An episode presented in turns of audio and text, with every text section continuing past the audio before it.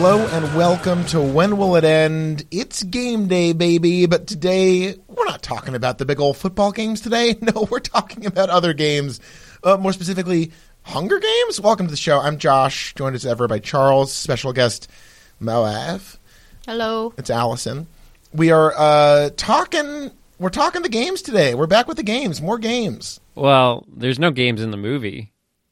First, This is yeah. We've broken uh, the first Sans Games film. We've made it to Mockingjay Part One. We're in the, almost at the grand finale of the Hunger Games quartet. It's almost like the Hunger Games were never games at all. oh, I see. So this one like literalized the fact that there weren't actually games. They seem like games. There's a winner. There were rules. Killed Were people. they games? I think games have to be fun. That's the I do. I'm actually with Allie on this one. When I hear game, I'm thinking Uno. Hungry Hungry Hippos. Check. You don't think this Check. is I was the- gonna say check. You know, check. Everyone's favorite game. I'm actually a check grandmaster. I mean, what if they called this No, Grand Wizard. Hungry Hungry Games? well, if it was more fun, then it would be a game. But I- if it was what it currently is, then no, no dice, no dice. Well, I mean, you you all are Survivor watchers.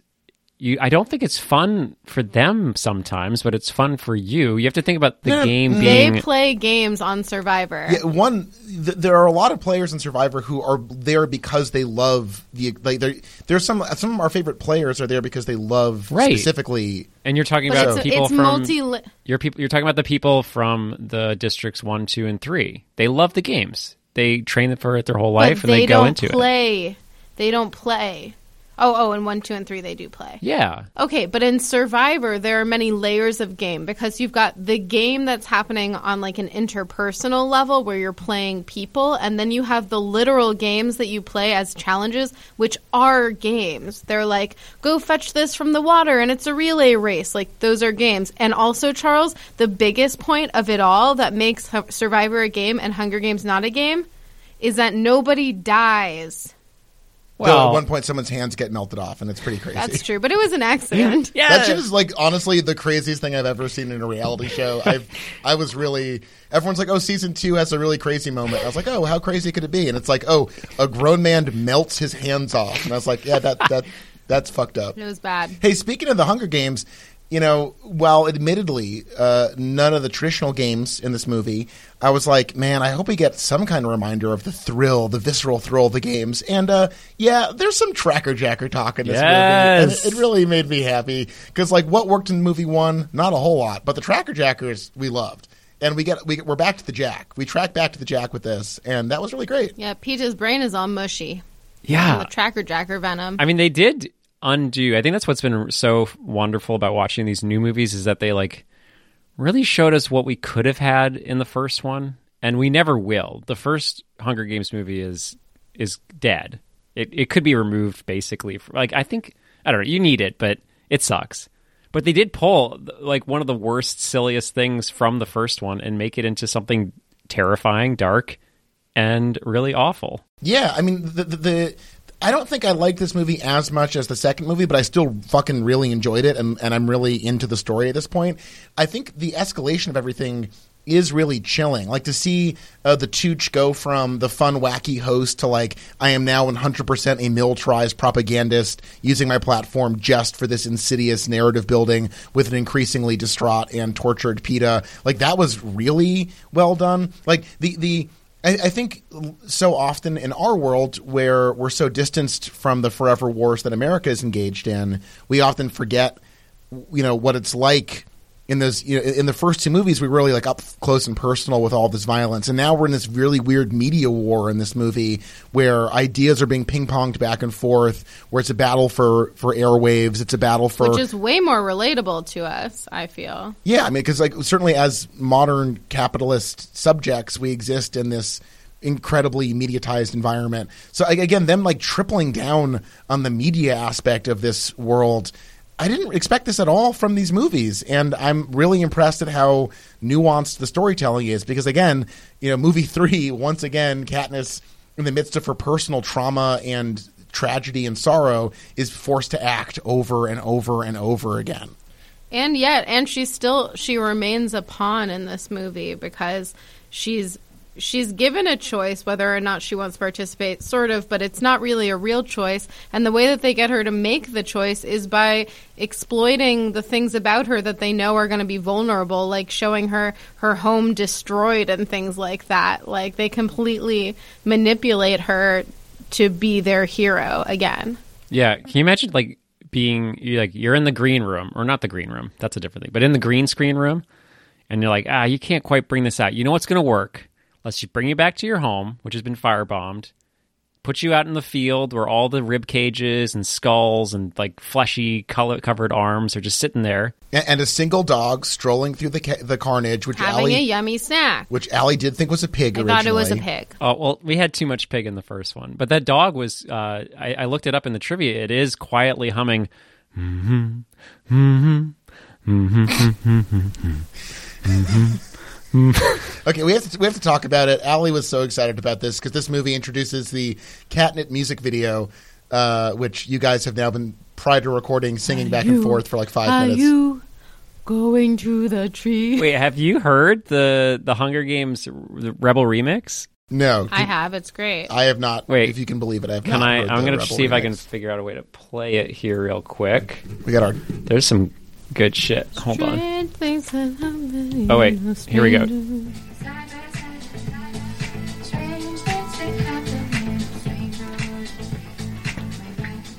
Okay, Charles and Allison are vibing. Mm. that was like the Okay. on a super dorky show. That was like one of the saddest things I've ever seen. Uh, I had it on my walk this morning. I had it in the shower this morning.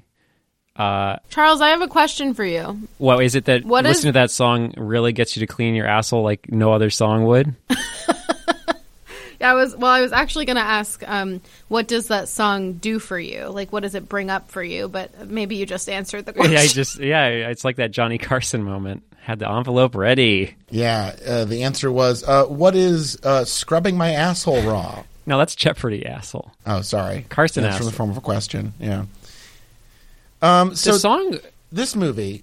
Okay, the song. Go ahead. No, no, that's fine. Go ahead. I'm done with it. No, I want to hear about the song because to me, the song is not. It doesn't. The lyrics don't reek of rallying cry. So No, I'm it's just. so weird. It's I had to look it up, and it is written by Suzanne Collins. Mm-hmm. Uh, I guess it must be from the book. Yeah, she from the must have book. pulled like a a Brian Jack or a Lord of the Rings guy, where she like wrote out a whole song in book form, and you just got to imagine mice singing it, or in this case, deranged teenagers singing it. people of all ages. Did you all read the Redwall books? I, I read with great enthusiasm dozens of the Redwall books, and, and I have to say, you know, those are pretty brutal. Uh, so, some of those, especially the early, like the first one, uh, Redwall with Cluny the Scourge and shit. Like, man, there's like really brutal violence in those books, and like it, it's very funny to go back and be like, if they were people and not sentient animals, it would be like completely inappropriate for children to read a lot of that stuff. So much slavery and torture. yeah um i do i as i it's weird it's sort of the opposite as i was growing up those books got tamer so not only was i like still like mm, early teenagers still reading the redwall books as they were coming out they ended up being completely about feasting i don't know if you made it to like the pearls of lutra and all the later No, the, ones the Pearls of Lutra, I would argue, is the best of the books because it's in the in in the Redwall books. You've got usually like three storylines. One is some elaborate mechanism leading up to a battle. One is uh, puzzle solving, and one is yes, like about a third of the book is just descriptions of uh, like one meal. it's Uh, incredible Yeah, I learned about so many things that like I I like cordials right or like flans? uh, that's where i learned pies. about Yeah, yeah, it's amazing. wait what did you like about pearls of lutra though? Because i remember that one being good but that's like the beginning of when it started to get really less interesting for me. Well, it, it opens with like a classic Brian Jock and Hunger Games narrative of like someone's homeland and family is fucking decimated in a really brutal, violent way, and then uh, the the puzzle solving in that one is, I think, particularly elaborate and full of riddles and and clues and finding stuff, Yeah. and you know, Okay, so you- it's it's stuck to the script, but it did it in like a really you really like the puzzle part of it. I, I think it exemplifies what's good about those books. My favorite part of it was um, that badgers had such insatiable bloodlust that their eyes would turn red and they were just going on a killing spree. Yes, that's a, a, a perennial theme in those books. Uh, Brian Jock's, I call him Brian Jock growing up. You think it's Jack? Well, it's definitely it's not like I I don't know. It's it sort of looks French, but it also doesn't look French for me for some reason. I think it's I think it's Brian Jakes, Huh.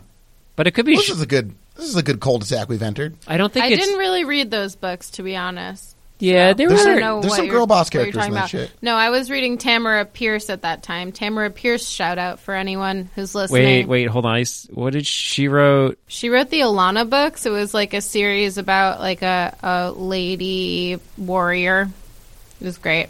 Great Oh books. yeah, yeah. I used to work at a bookstore, and I spent a lot of time in the kids section. Hmm, must be nice. Yeah, it was pretty nice. They got paid like seven dollars an hour. That's not that nice. And that sucks. Hold on, you're telling me every uh, every bookstore worker in America should make fifteen dollars an hour? Look, I know, I know. Okay. It's not a real job. Um, it doesn't do anything. Here are real jobs: one, buying and selling real estate; two, making steel; Buying and selling money. three, yeah, uh, making up false evaluations of costs.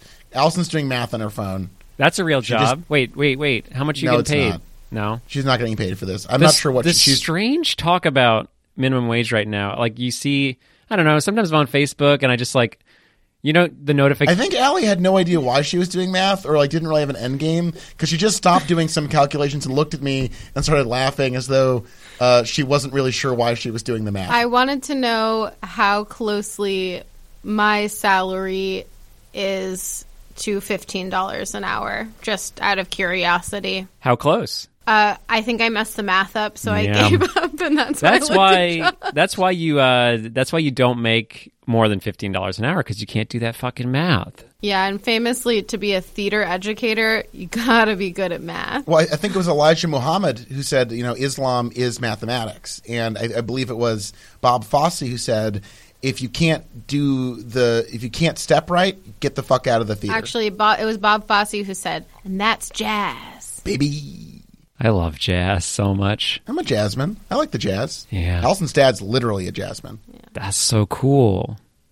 Wow. Are you going to follow in his footsteps? To become a jazz a jazz lady, I think Allison's jazzy in her own way. Yeah. I jazz through life. You know, I mean, It's about the notes she doesn't blurt out, I guess. yeah. Or When- it's about all the scatting I do, like in bed, just for fun. Okay, Allie, you yeah. shit the bed? can you Oh, not shatting. think about scatting. No, scat that scat is that's still scat scat pornography is a genre of pornography. I don't know what that is. You What just is said it? scatting the bed, and I. I What you does that mean? Wait. Like poop play. You didn't. Really? Oh, Allie. also, Okay, it I doesn't. told my dad you were on this episode. I literally meant I like to use my mouth. Okay, Allie. you like to use your mouth when you're doing scat play? okay, okay, okay, okay, okay, okay. Let's just. Let me give an example. Oh, no, no, Allie, shut the fuck up. Scoobity pop boop pop pop pop boop beep beep boop. Hello, boodle boodle Okay. This is Um, this is what it anyways, sounds like Hunger when Games. I when I scat.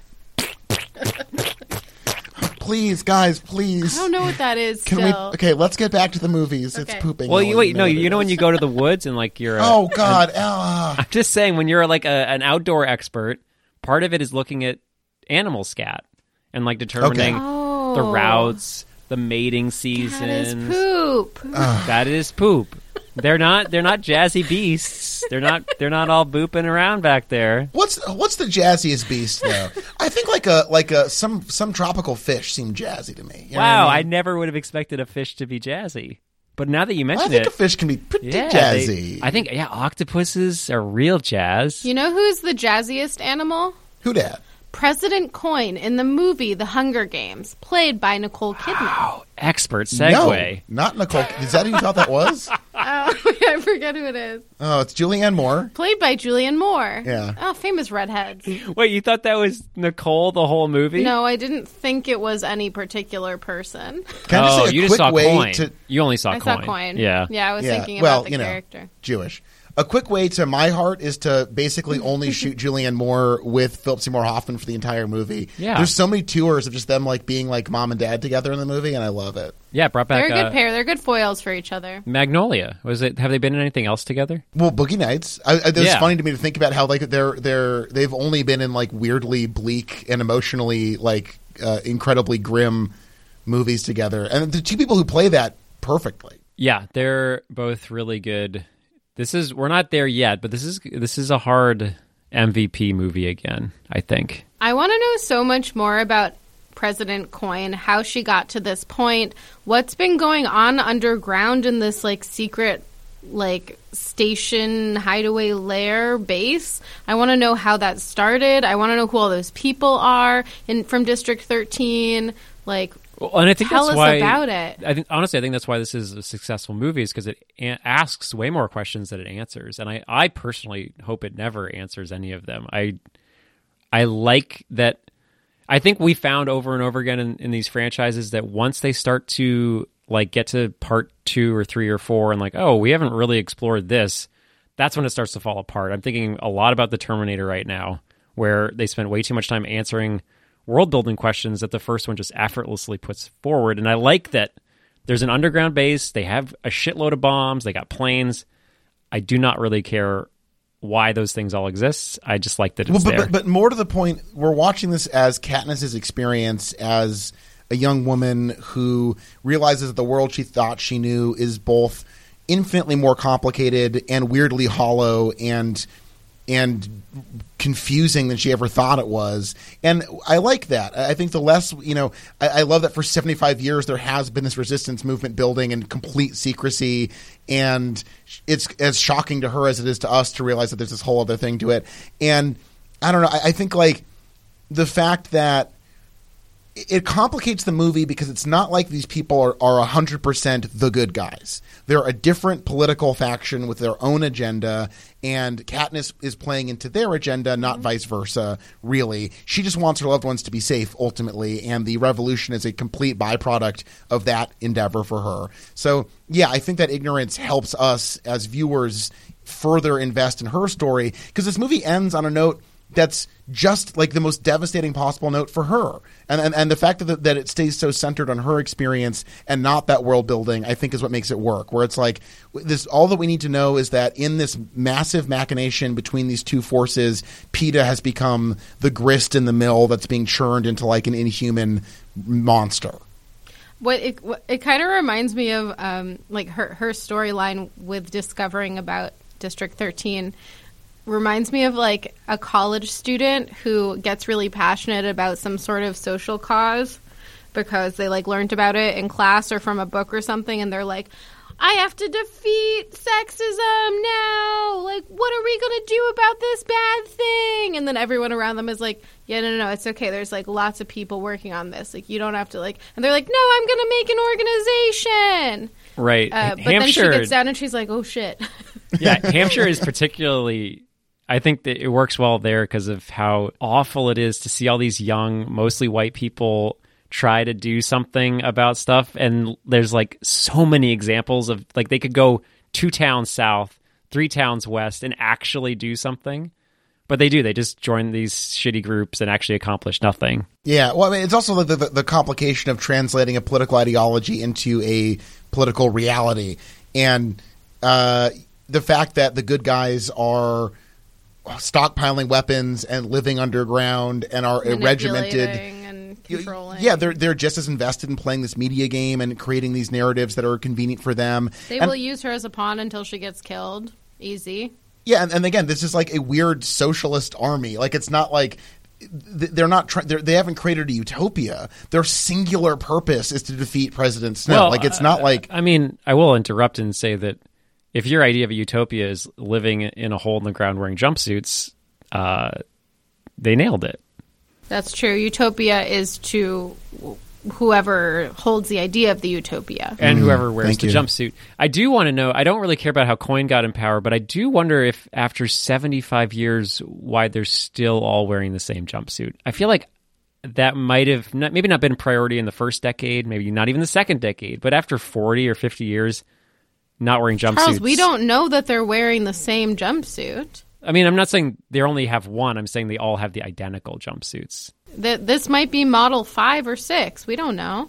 No, I'm I not think saying he's saying that- he wants to see more variety out there. Oh, okay. Let me say this: Mahershala Ali can wear a fucking jumpsuit. Yeah, he sure can. He can. can wear a. He So he can can. wear the J-Law. fuck out of a jumpsuit. J Law Yeah. looks good. She did. well, J Law gets like the iconic. We finally see J Law in full battle gear.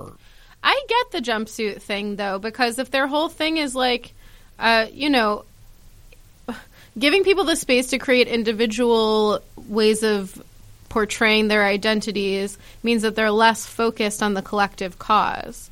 If you have to get up every morning and think, what am I going to do with my hair? You're not thinking, what am I going to do today to serve District 13? Well, th- this gets into a larger conversation because in the first movie, I was watching it being like, this is the kind of shit that you know, white power, white nationalist people could watch and be like, yeah, like the good, honest country lady has to go to the big decadent city full of effeminate men and Jews and has to like. I, I could. I was really worried, like, oh, this movie could be easily manipulated into a right wing narrative, and now it's like such like a weird, staunchly paramilitary socialist movie where it's like you know the the false option of choice is not real freedom. Real freedom is a collective sacrifice for a greater good, and to, to to give people the equity that they require to you know live harmonious lives. It's it's weird. like it's funny because. I was so worried at the beginning of the series, being like, "What? What are people taking away from this?" And and now, like at this point, it seems so unambiguously a staunchly hard left message. Ultimately, Hmm. that I'm kind of I'm fine with the jumpsuits. I mean, I, I well, first of all, I'm I agree with the message. I just sort of wish that why I don't know really know why they couldn't just stick to peaceful protests. Like yeah, like they could vote President That's a Snow out. really good point. Yeah, I don't I know. think they should just make some signs. right, yeah. I just it, was it was I like what they're trying to accomplish, but the way they're doing it, the way they're doing it, Yeah, here's what I think. I think they should have a thing where at the Hunger Games, everyone takes a knee to recognize racism, Right. and then they they like put up like a rainbow flag. Mm-hmm. Like, okay, now let's get going with the murder. Can you imagine how powerful That- that would have been if in the first Oh my God. first What game message. Uh, they all Yeah. pop out of their tube and rather than standing they were kneeling. Yeah, Mm-hmm. I think if President Snow was like, sometimes the way the peacekeepers act isn't cool at all, Yeah, and that's fucked up. But we should give And them more like, oh my god, money. he said something. yeah, we should give them more money to train them better. Yeah. Mm-hmm. yeah. And once again, you know what? They're they're going to resist President Snow to get their own district bombed. Uh, yeah, that's not peaceful. right. Weird. It's almost like we we have to sacrifice something to burn it all down, baby. Burn. Yeah. So I was looking at the quotes on uh, RottenTomatoes.com slash m slash the underscore hunger underscore games underscore mockingjay underscore port one underscore one slash quotes. You should all read these quotes. They are perfectly exempt. Like they perfectly with these six quotes just show you what this movie is about. Uh, they are, if we burn, you burn with us. Um, it's the things we love that destroy us. It takes 10 times longer to put yourself back together than it does to fall apart. This movie is very bleak and very sad, and no one says anything nice. It's just all survival. Well, it's cool to watch like a real wartime movie. Like no one is dreaming of like anything other than basic survival. But in some ways, it's not. That's that's not so realistic to me. I know that's a silly thing to say about a movie that's you know in a different world from from ours, but like everyone is so resigned to the fact that they must die for the cause, and I feel like you know. In a real revolution, there would be a lot more ambivalence. I think from a lot of people. How like it was very, very. It's very. It's a very striking image to watch what is it, hundreds or maybe thousands of people storming the barricades and just knowing that they're going to get plowed down, getting plowed down immediately, just hundreds and hundreds of them dying so that they can set off these bombs. And they're just like, this is what needs to be done. And you're like, sure, like that, that is what needs to be done. But like everyone is just ready to do it. Like, Yeah, that part crazy. particularly felt like a Soviet propaganda film, where it was like the noble peasants charging into directly into gunfire. Like that, that was like, yeah, I, I, I hear what Ali's saying. Like, like the, the, the movie's politics. Maybe, maybe like a downside to the movie is that I think about a movie that this reminded me a lot of of the Last Jedi, my favorite Star Wars movie. Like, there's in, immense discord among the rebels about how to proceed, and there's a lot of everyone has a very complicated. Which there always is. Like, there's no, and we see a tiny amount of discord when they aren't sure what to do about Peeta. Like, that's that's the most discord we ever see, and it's basically just everyone in their district being like, "Oh no, That guy sucks." sucks, But it wasn't even. Discord because they just all agreed. So that Yeah, even they that all agreed that it was bad, and they were Yeah. like, "We hate this," and then it happened anyway, and they were like, "Yay, it's okay." Right. That was It's also good. weird that they even included that, but they don't seem you're right. They don't care, and then when they actually do rescue the victors, there's no like scene of yeah. They just love it. Ali's auditioning to be a crowd member in the next Hunger Games. How am I doing? So, uh, so far, so good. Cool. But I think there are some moments of niceness, mostly between like the sister and the J Law and the mother. So I think there are some brief moments from that perspective that sort of gets you to understand how everything else can be such shit, and then that people can like really be working to fight this because they actually have something that they care about. Only only Katniss really is shown what she cares about, but I guess we can sort of extrapolate that to everyone else that they also care about. You know, they don't want their mom to get burned in a firebomb, Well, I think so they'll get sh- they'll get shot uh, climbing a tree real fast. there there's one sort of intersection that is maybe the most fascinating interaction in the entire movie that speaks to that dis, dis, that the discord between Katniss and the rest of the rebellion, where her and Gale are together, and and they have that kiss in that moment, and and and Gale is just like, yeah, I thought this might happen, but uh, you know, I don't have any feelings anymore and this this I know this isn't real, and I know that you're, like he he he actually has so resigned himself to politics, so to speak, that That's not what he said.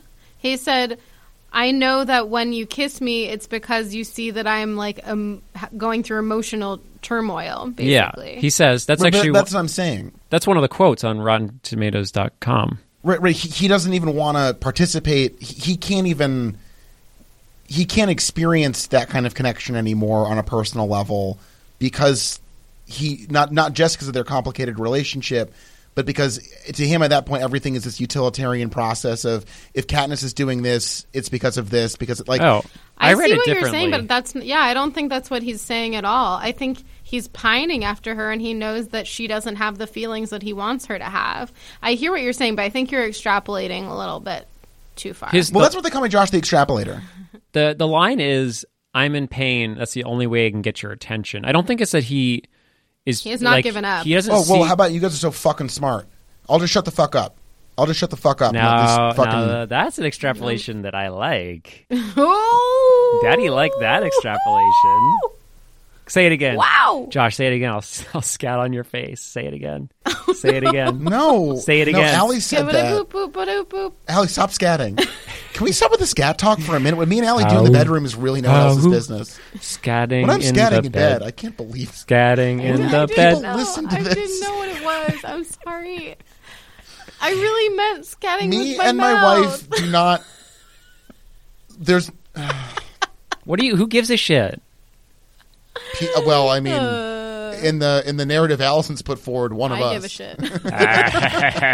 because it's um, a pooping. It's a so pooping is the joke. why do you care if like they they know that you have sex in the bed? They know that you. No, hold on. No one know. You don't know Nobody that. knows what we do. Okay. Good point. I assume that you have like anal and oral sex in your bed. Like, who cares if there's scat Charles, now? Charles, what? Okay, what do they say about assuming? What do they say? please What's don't the make assumptions about what's the us famous people. assuming? you get scat on your face when you assume. There you go. You make an ass out of you and me. Who Assume. thought? Where who, were what we? ass first thought of that and thought it was so clever? I don't know. He probably he probably ate dinner on that for a while though. He's like, you know, the assume thing. That was me. I'm like, oh no shit. Shit. He's like, shit. Yeah. believe it, bank it, Scat. scat it. Um, I want to talk Finnick because you're gonna have to talk me down from ch- choosing him as the MVP because if there's a character that purely represents pain, Defeat. every goddamn thing this boy says is pain. Uh, it's incredible. He's his opening line is like, "Wow, I woke up from this nightmare and uh, being awake." Or no, his his opening line is something about him like everyone's dying and I wish I were dead too. And then he says, "I have nightmares, but when I wake up, being awake is just as bad." And then he tells the story of how he was a sex slave and learned that President Snow killed everyone through poison and his mouth is constantly full of blood. Yeah.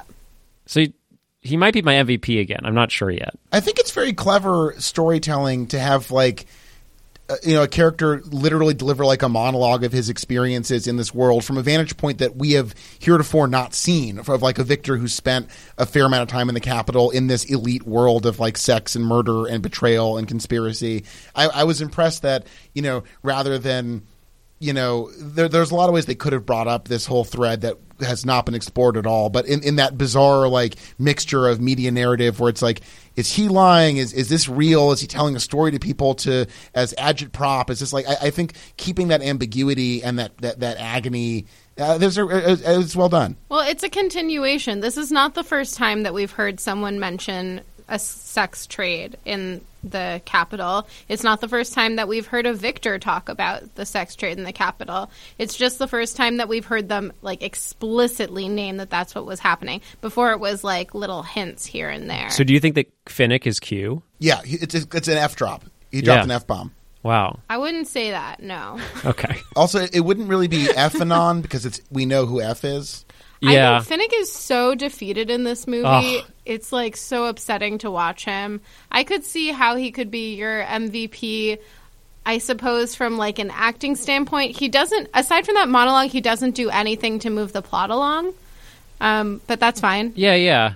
And I think that's true. He might that might have been enough to talk me away from choosing him again. But I just think every character is very um, grappling with trauma. I think one of my favorite scenes in the movie is even though it features saving a cat, which I would have let that thing get bombed.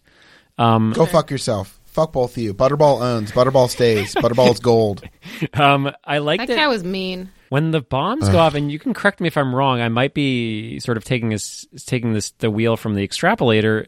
Uh, it feels like she just sort of collapses on the flo- on the stairs, and to me, that was a moment where she is so overcome with the trauma of going through the games, the violence that she's hearing and experience just completely shuts her down. Where? What part are you talking about? Look, you may be the new president of Extrapolation Nation because she makes it down the stairwell. She's worried about her sister. The emotions in that scene are from trying to save her sister No, but the, before the bombs. the hit. initial emotion, like she she the bombs go off and she just like collapses on the stairs and doesn't yeah, yeah, move. yeah. I know what you're talking about. And she to- collapses on the stairs. People kind of step over her. Yeah. And then someone helps her down. And then she's like, oh no, my sister. So- and she goes back up. as someone that has i mean you've experienced this too josh like with your car crash and with me getting uh, physically assaulted a few times in the same day. Well, Allison, you know, I don't want to tell her story uh, for her, but also is the survivor of a of a car accident, so she certainly understands uh, that. i think it's it is as, as people that have gone through violence that has left uh, lasting trauma the way that it the when you have something that reminds you of it non-physically whether it's like sound or memory or something that just brings it back it does have a, a debilitating response physically where like i totally got that scene where she's just like couldn't move on the stairs because it's probably reminding her of uh, getting tracker jacker attacked in the woods or Or the poison fog, yeah Fuck his poison. or or killing Jack Quaid with a bow. Um, well, no, but the thing about like trauma and, and trauma recall is that it is like a time machine in your body, which is what's so crazy about it. That you're you go back to that physiological state of panic, and like I, I guess if you haven't experienced that, you're very lucky. But like, yeah, I mean, like you know, I, I've had plenty of panic attack in the last couple of years over my body going through the exact motions of that moment. So, it, it, I mean, yeah, the fact that they center that in this storytelling is i- incredibly cool. Right, and it's not the first time that we see that sort of trauma response from her. We see it from her pretty regularly, and I think it just shows, you know, what an insidious part of her life and her brain this has now become. It's just part of her. And, and why the Peeta storyline is so powerful, where like she just wants to protect this person, and then over and over and over again sees herself failing to do that.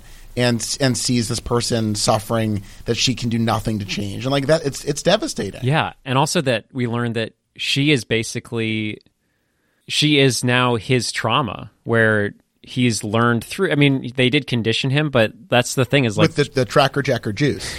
uh, it is so easy at that point to like basically just it, do, it doesn't take very much other than tracker jacker juice to slightly tweak his vision of events to see her as the problem Well, because all of their bonding was trauma bonding. Yeah. Like, the only reason that they have any sort of relationship of any sort is because they were stuck in these perilous situations together.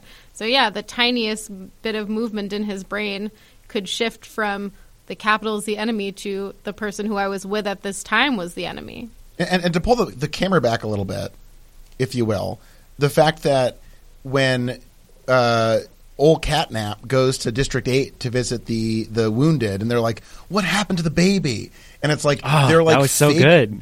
made up narrative of pain has now been accepted into a mass experience of trauma and her like updating this completely fictitious baby story to be like I lost the baby it becomes like an, uh, this shared trauma from the Peeta Katniss narrative and and that, that that interweaving of like imagination and lie and personal like, I, I think the the the granular detail of that is something you don't often see in these movies Oh my gosh, can we talk about what happened in District 8 for a second? okay Allison I think I think we have to talk about We have Eight. to talk We about can't District not. 8. That's what this Oh show's my all gosh. about.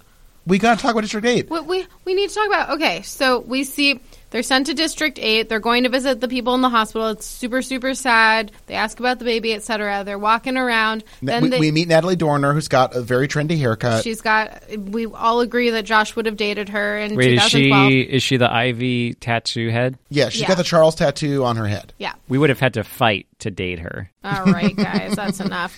Uh, the capital is coming, and they're going to be bombing, right? And then what? What do they freaking do? What do they freaking do? Gale and freaking Katniss, they shoot down the bombing planes. What happens? Into the hospital. What happens? Everyone dies. Whose fault was that? Katniss. Well, I mean, I thought maybe I'm wrong. I thought they already bombed the fuck out of the hospital. No. They, they were bombing the hospital, but it definitely, as I and me and Allie understood it, she shoots them so they crash into the hospital after having bombed it. That's incredible. so yeah. There, there could have been a chance for some people to survive the original bombings. However, there was no chance when they exploded the building and then made it seem like she had done something heroic by doing so. And I just wanted to know, like, what, how did that evolve her trauma? Like, what happens to her mentally after she does something like that, and then it gets like completely warped by the propaganda machine of District Thirteen? it seems like it just gets warped where she doesn't I don't know, like either you are the king and queen of extrapolation or this new version of reality where she has saved nothing but thinks she's done something good takes over as the real version. Well, but, but but think about Plutarch. I mean, he's always seen her as the means to an end, and and you know certainly with the great Philip Seymour Hoffman playing the the media czar of the revolution, even as a double agent, you know he is shown absolutely no. It, it's helpful for the revolution when these things happen, and the narrative of they bombed a hospital, which is technically true, Yeah. even though Katniss greatly exacerbated the situation inadvertently, that's just helpful. They sent her there to create propaganda. So she's she's in this this machine now, and it's it is not about it does not reflect her values. Uh, you know, she she is again being forced into a utilitarian device for a much larger machination. It, it's it's chilling.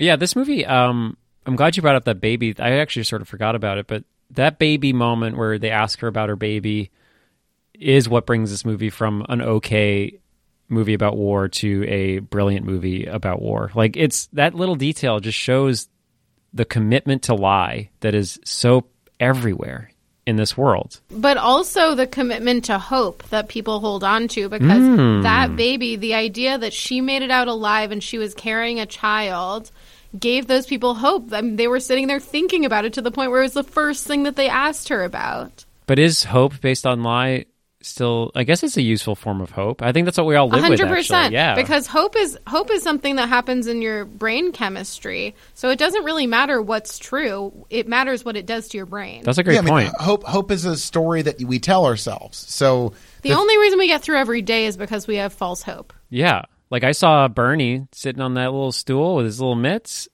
Ha. Brought me hope again. Those were nice mittens, right? You thought, oh, those were made by, you know, an, an artisan in Vermont and all the proceeds, whatever. Yeah, wow, so much hope for this moment.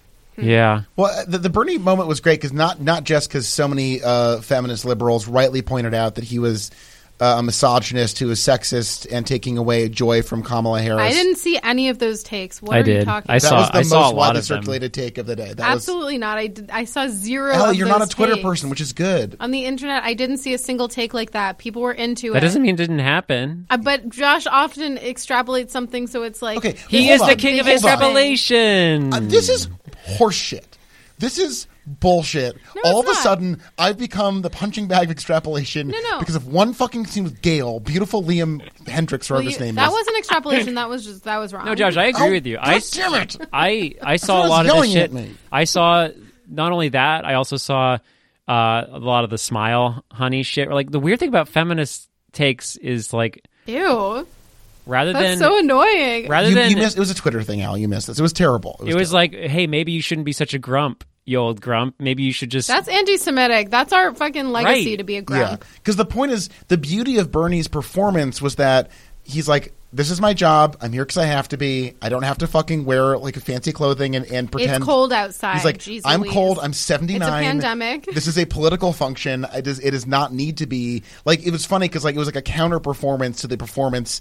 Uh, the weirdly slavishly devoted performance to the beauty of democracy that, that the Democratic Party has really made bank on, which is you know Wait, can somebody reconnect this to what? were- How, what does it have to do with the Hunger Games? Well, we're talking. The question that came up was like, there are lies behind this revolution, which we agree is good. President Snow bad, peacekeepers mean and bad, Hunger Games not good. District Thirteen is the preferable option, but their revolution is just as much predicated on manipulation and lies as the evil forces, yeah, and murder and and deliberate violence and loss of life. So you know, I think that the, the point Charles was raising is like, is there is there a moral component to this, or is there like an objective political? They they need to win, and morality is is not the same as winning. they'll figure out the morality once they get old Bloodmouth out of office.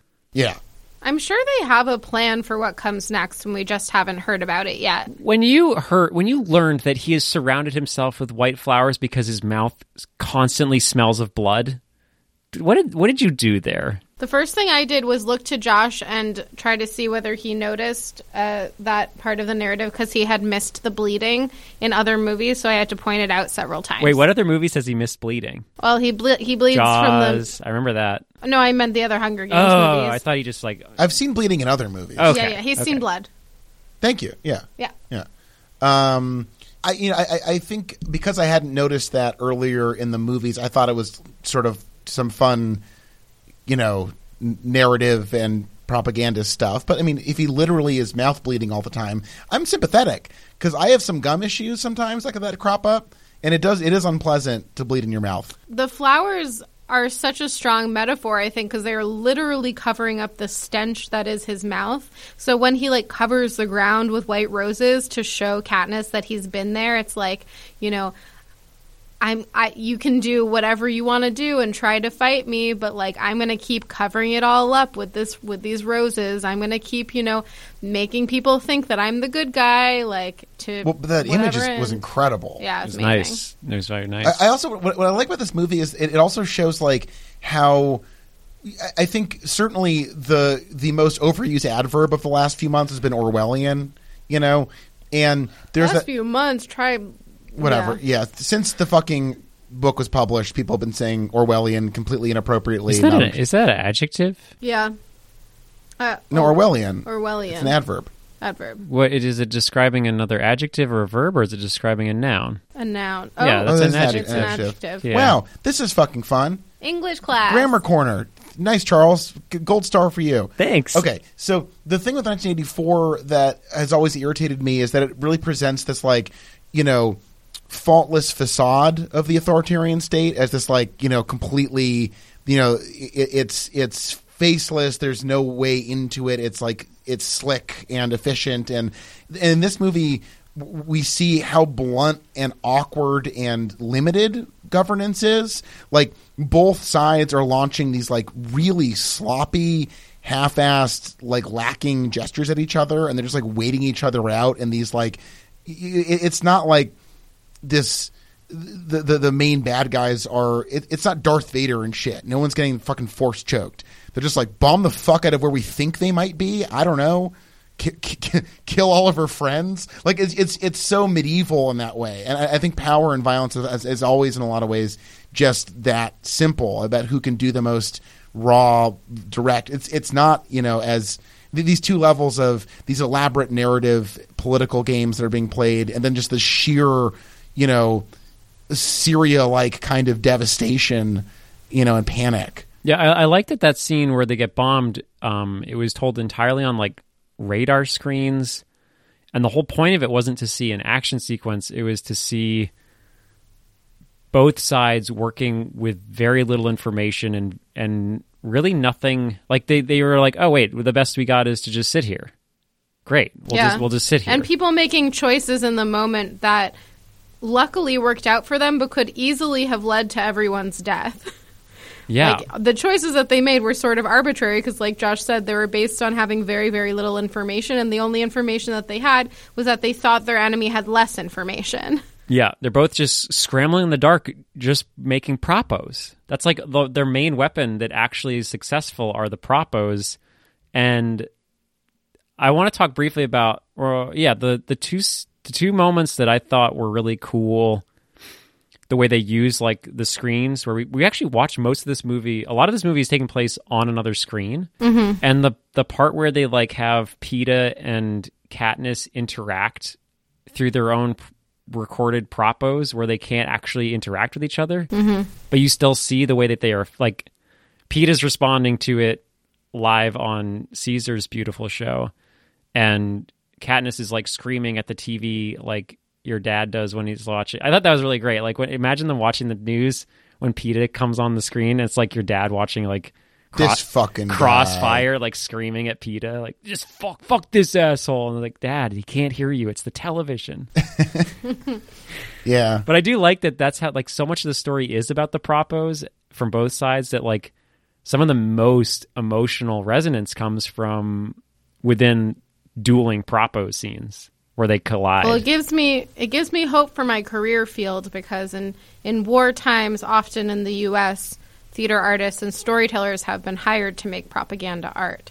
So, Yeah, Frank Capra famously. as World War Three, you know, starts to uh, descend upon us, at least I will be employed in some measure, unless I'm dead. A- Ali sees herself as a sort of Fe Plutarch mashup. You know what I mean? Oh, shit. Like both like bringing like sort of a bit, you know, try trying to get some style into it all, but also being like, we need the good shit, and this is not it.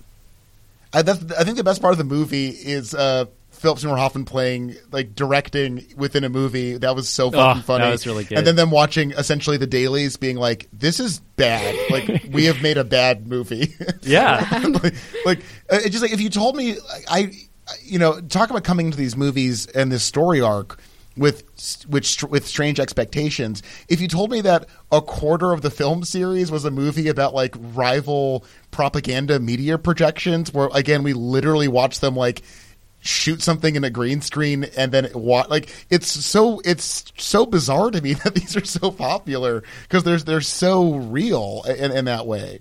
Despite being of course you know elaborate fantasy. I think that's what's missing from shit like Star Wars and like those are fine and I'm sorry to talk about it, but this does have stuff in there that's like there can you imagine a scene where like Luke Skywalker has to like make a propo and have that whole awkward scene where Obi-Wan's yelling at him like, "Come on, man, we need more heart. We need this to actually feel real." Like that shit is boring in some ways, but it's really captivating and works so well and it's it's this movie, I think they even used that to its own success. The other scene where I really was so into it was when they realized that showing the people breaking in to steal the victors back from the Capitol uh, on its own, I think would have been boring.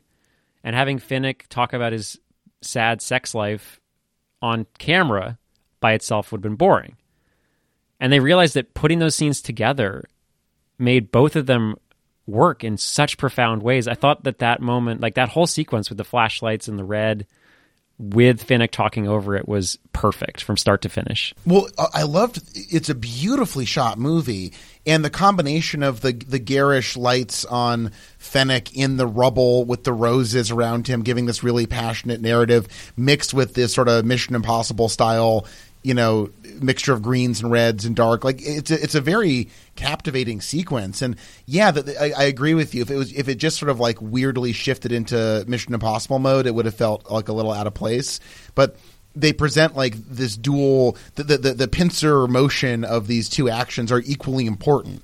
The the propaganda distraction and this extraction plan to to steal Peeta. And then that twist that that, that Snow's like I know your friends are there. I know they're getting Peeta. You can fucking have him. He's a time bomb now. I want you to have him because he's gonna fucking wreck your shit. Right. He's ready for you now. I really like how gross they make uh, Katniss at the end of this movie. Like she's her eyes are basically hued blood.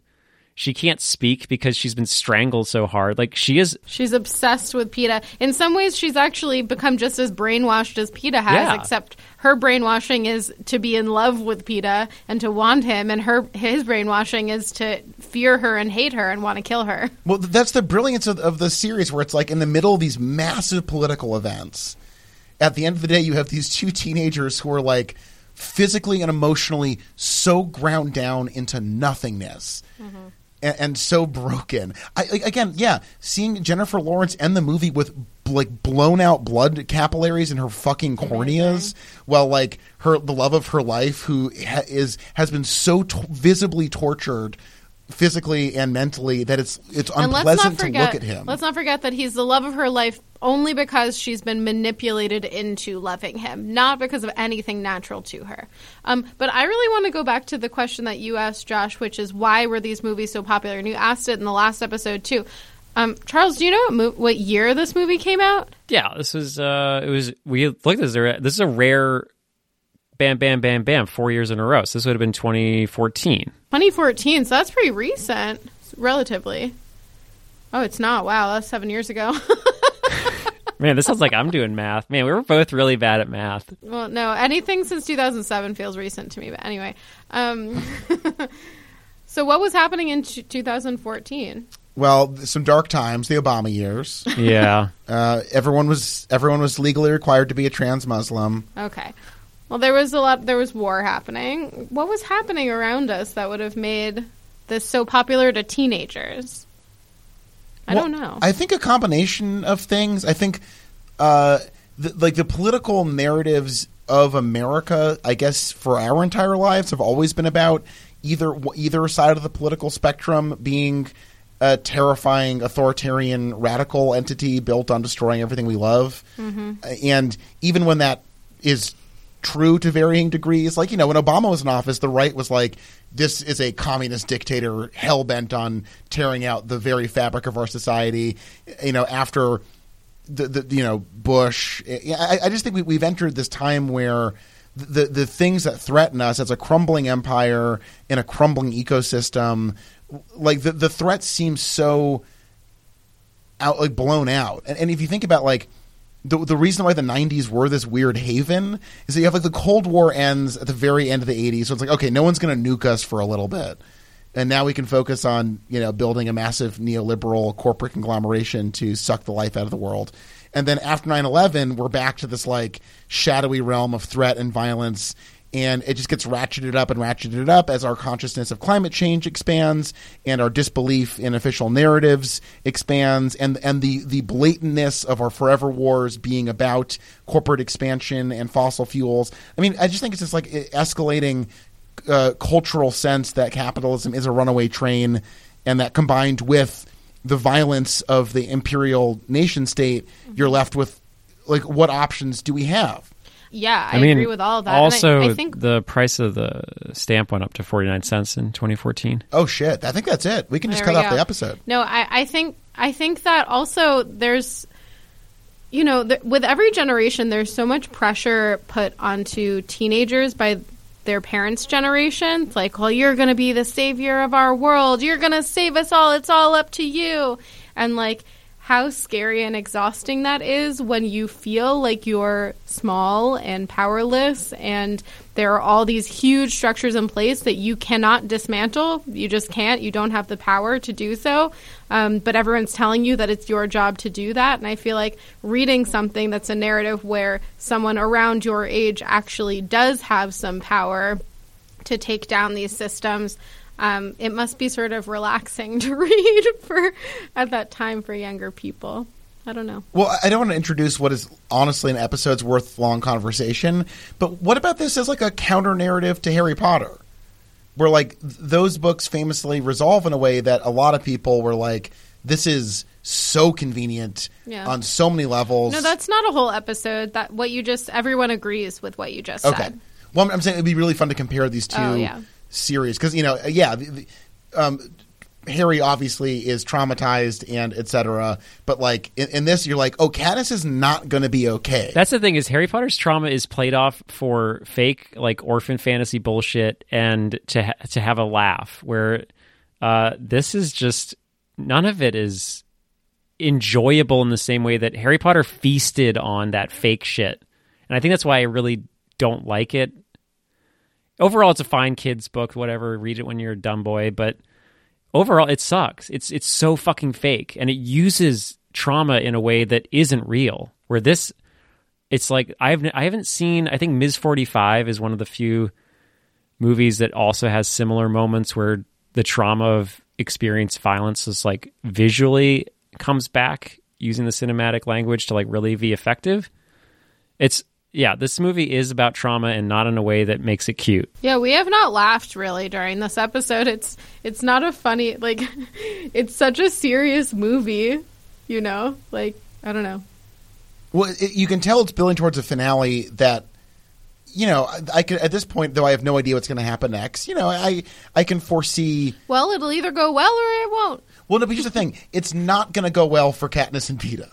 Like, I I, hope. like, can you imagine if that's the take that they and like they're like, oh, everything's fine. like that's that can't. I actually don't remember how it ends, which is great. okay, well, we're getting towards the end of the episode. Let's just, I think. Honestly, this is one of the best series we've ever watched on the podcast. So, but Charles, I'll, I'll do the the requisite. Uh, are you asking when will it end? I mean, it would be it would be a crazy thing. Can you think about It'd be- if it's I psychotic. did? So If you I can't said end it now. I don't want like the ending of this movie is uh, a perfectly shot reflection of her bloodshot face looking at Peeta completely down to just bones in his head, uh, smashing his bed, screaming behind a piece of glass. Like that was the isn't that that's the last shot of this movie. Yes, it's Yeah. so brutal. And if you don't want to see what happens next, um, Get the fuck out of here. go read your HP books. Yeah, yeah. Read that uh, uh, that that printer setup manual.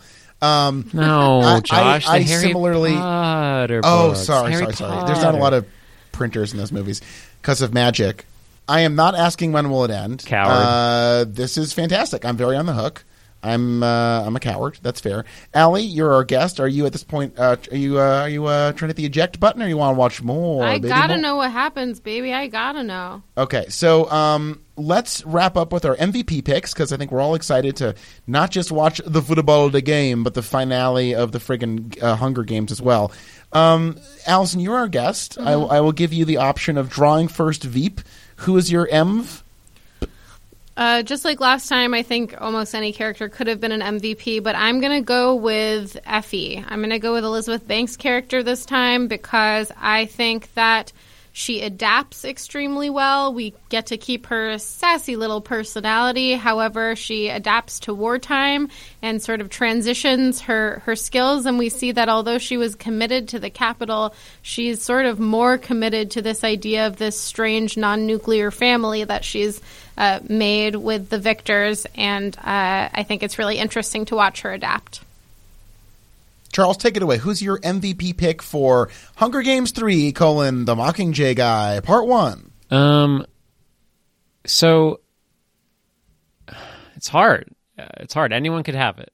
Anyone could have it. I, I think I, I said Finnick earlier. He's not it.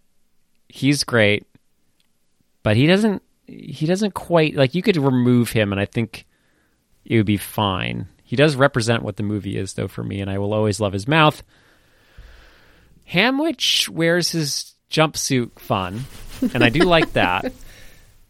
He does have it open more, where most people choose to close it up. He's coming in. Uh, he's sober finally, which a sober Hamwich is not a good Hamwich, but he doesn't get it either. I do love him though. I almost gave it to Effie. I think she's great. I don't know, man. Um, I think I'm actually going to give it to Katniss. Yeah, I think I'm going to land on Katniss. It's rare in these types of movies where the main character is the MVP. I think they're sort of built to have the MVP or the main character like react to everything going on. So oftentimes what's around her is more important. But uh, I think J Law did a great job, and the character is uh, just one of the most alarming characters to be in a young adult series that I've seen, and it's fucking perfect. Well deserved. And I will close it out today. I've given this a lot of thought. Uh, my instinct is, of course, to give it to Philip Seymour Hoffman, who's a perfect human, and of course died uh, during the, the the release of this movie, which is really horrible. And I think he is the greatest generational loss to acting in my lifetime. Um, but I, I have to give to Julianne Moore. I think she carries a lot of weight playing a role that, as Allison pointed out, raises a lot of questions. And she manages, I It think, is to not Nicole Kidman. as well. Yes, one, it's Right. not Nicole Kidman. Two, Though I would How did watch that movie. a, how did a woman become president? Yeah, that's honestly the most unrealistic part of the entire franchise so far. Um, but no, uh, the, the fact that she sweeps into a very significant question raising role and does it with confidence and poise and grit and enough personality that she's not distracting, but also holds it down. I, I think it's a it's an understated and really uh, confident performance, and I love that in a performance. What can I say? I mean, you're not wrong. Yeah. All right, uh, let's close out the episode with you two singing that tree song that you love so much. Everyone, thanks for High listening. five, six. Wait, Josh. We're back Wait, Josh. week. Can you scat in the background, please? Are you? Are you? Um, going and to I'm the a- tree? Let's get ready about Ooh. Let's keep it easy. Let's keep it I easy. do, do, do, Let's do, keep it easy. do. Boop, boop, boop. Let's keep it up. Let's keep it up. Let's keep it up. Tree, tree, tree, tree, tree, tree, tree, tree. Let's keep it ready about boop, boop, beep, beep, boop, boop. Go into the tree at midnight.